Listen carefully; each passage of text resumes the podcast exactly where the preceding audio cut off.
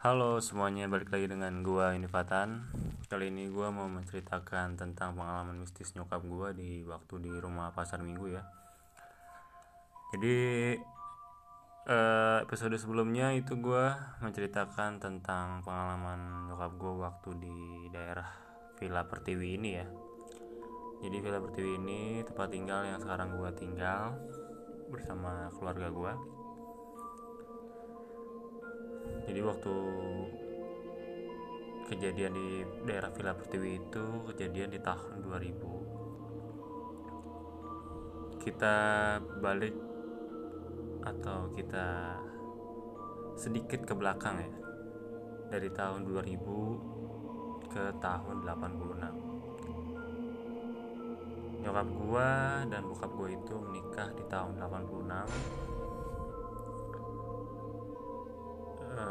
dan mempunyai anak atau ya mempunyai keturunan sebanyak enam gua nomor tiga di antara saudara gua. Jadi nyokap gua itu menikah sudah berumur 34 tahun. Lama juga ya. Oke, kita balik lagi ke tahun 86 waktu itu nyokap gua keadaan lagi hamil.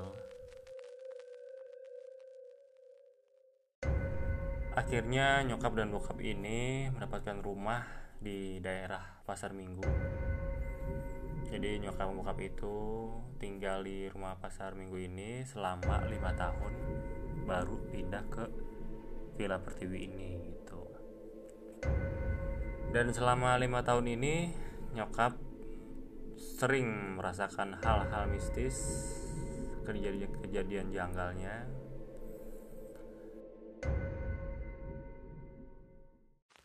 Jadi gue mau menceritakan satu pengalaman nyokap gue jadi nyokap ini sering ditinggal sama bokap. Karena bokap itu kan pertama kerja yang kedua kalau libur kerja dia itu suka olahraga. Yaitu olahraganya tenis. Yang ketiga itu bokap suka ngaji malam malamnya.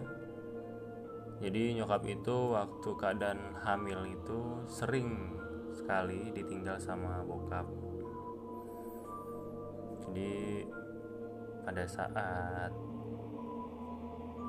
bokap uh, libur kerja. Jadi gini ceritanya. Bokap mau berangkat tenis. Itu keada uh, kejadiannya pagi hari ya. Pagi hari setelah sholat subuh bokap pamit untuk pergi uh, berangkat olahraga tenis itu setelah pamit sama nyokap di depan pintu uh, depan pintu kamar ya. Jadi nyokap itu eh bokap itu pamit sama nyokap di pintu kamar aja gitu nggak sampai keluar. Nah setelah pamit dari nyokap nyokap balik lagi ke tempat tidur untuk melanjutkan tidurnya lagi gitu setelah sekian menit ditinggal bokap ya kan? Nyokap lagi merem-merem gitu. Tiba-tiba nyokap merasakan ada sosok seorang laki-laki gitu. Datang di depan pintu kamarnya. Jadi nyokap itu bilang kalau apa kalau lagi masuk ke, ke dalam dunia gaib itu pandangannya sangat beda gitu sama dunia nyata. Jadi kayak agak-agak burem gitulah. Kata nyokap sih kayak gitu gitu.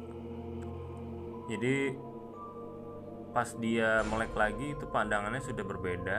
Dan di, di depan pintu itu ada sosok laki-laki yang menyerupai bokap. Dia kaget kan gitu yang seremnya lagi ya sosok laki-laki yang menyerupai bokap ini senyum dengan yang sangat creepy ya gitu kan yang sangat aneh. Melihat nyokap gua gitu sambil melihat nyokap gua. Nyokap gua sih udah peka gitu ya udah merasakan bahwa laki-laki ini itu bukan bokap gua yang asli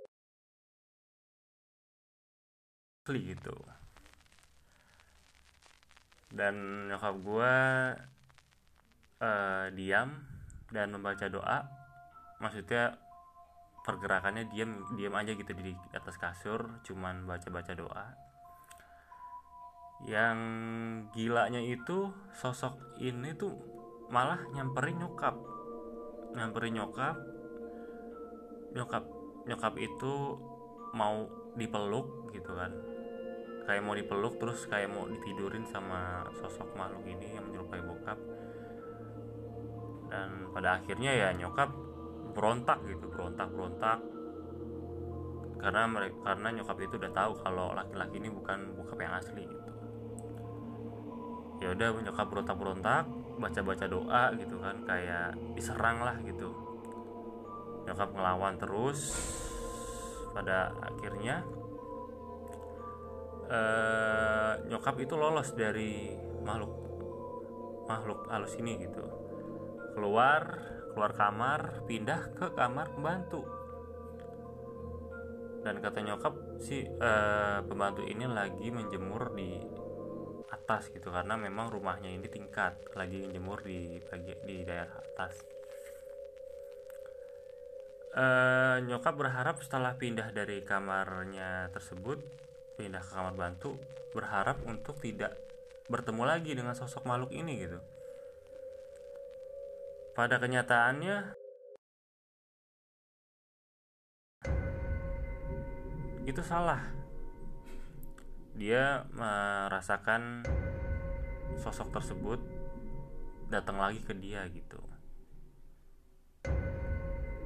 tapi tidak menyerupai sosok bokap gua cuman dia merasakan doang gitu kan. E, sosok ini datang lagi ke kamar pembantunya.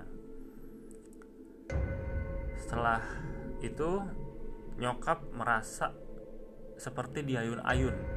Diayun-ayun sama makhluk halusnya di genong-genong lah gitu kan. Digenong-genong sama makhluk halus tersebut Nyokap tetap berusaha untuk melawan makhluk halus tersebut biar lepas dari gendongannya tersebut gitu. Akhirnya nyokap melawan, berontak, eh, membaca-baca doa gitu kan. Ya pada akhirnya lepas dari makhluk tersebut, lalu pindah lagi dia nyokap ke ruang tamu. Ya nyokap ini ya panik masih panik masih lelah kecapean gitu kan karena sudah dua tempat yang dia lawan makhluk makhluk tersebut. Dia mencoba untuk kabur lagi ke ruang tamu tiduran tetap baca doa nah berus uh, berpikiran untuk tidak apa ya maksudnya berharap supaya makhluk halus ini tidak disamperin lagi gitu untuk ketiga kalinya. Ternyata ini yang ketiga kalinya gitu. Dia merasakan sosok ini datang lagi ke nyokap. Kalau yang ketiga ini dia merasakan seperti ditiban ya. Kalau bisa dibilang uh, reperpan.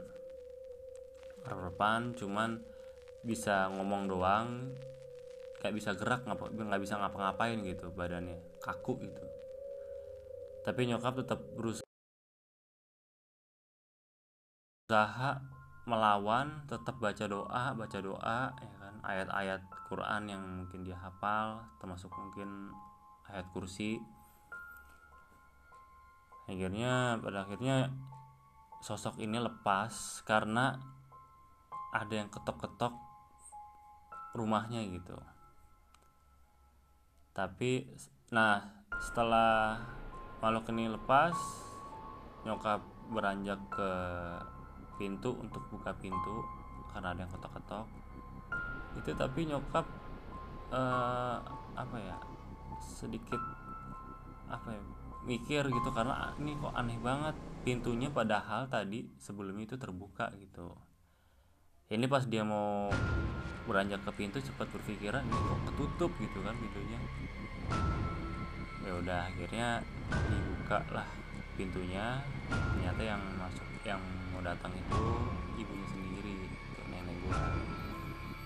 Jadi nenek gua datang lengkap dengan keadaan yang sangat capek lelah gitu memang e, nenek gue ini datang ke rumah pasar minggu ini bertujuan untuk memang menemani nyokap gue gitu. Karena kan nyokap gue ditinggal karena sering ditinggal sama bokap.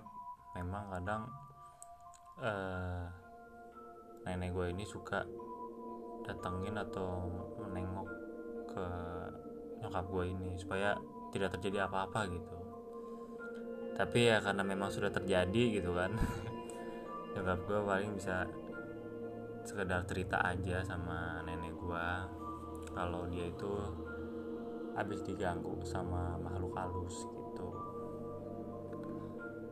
Terus uh, nenek gue nemenin nyokap sampai nunggu bokap gue pulang dari olahraga tenis dan setelah bokap pulang dari tenis dari olahraganya saat sampai rumah ya udah e, nenek gue pamit. Gantian bokap gue yang nemenin lagi nyokap gue gitu.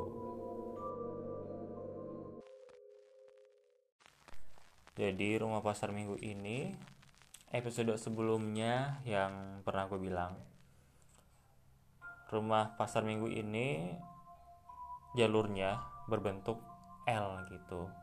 Jadi garasi rumah halaman itu bisa dua mobil masuk. Lalu belok kanan itu baru rumah nyokap bokap gua gitu.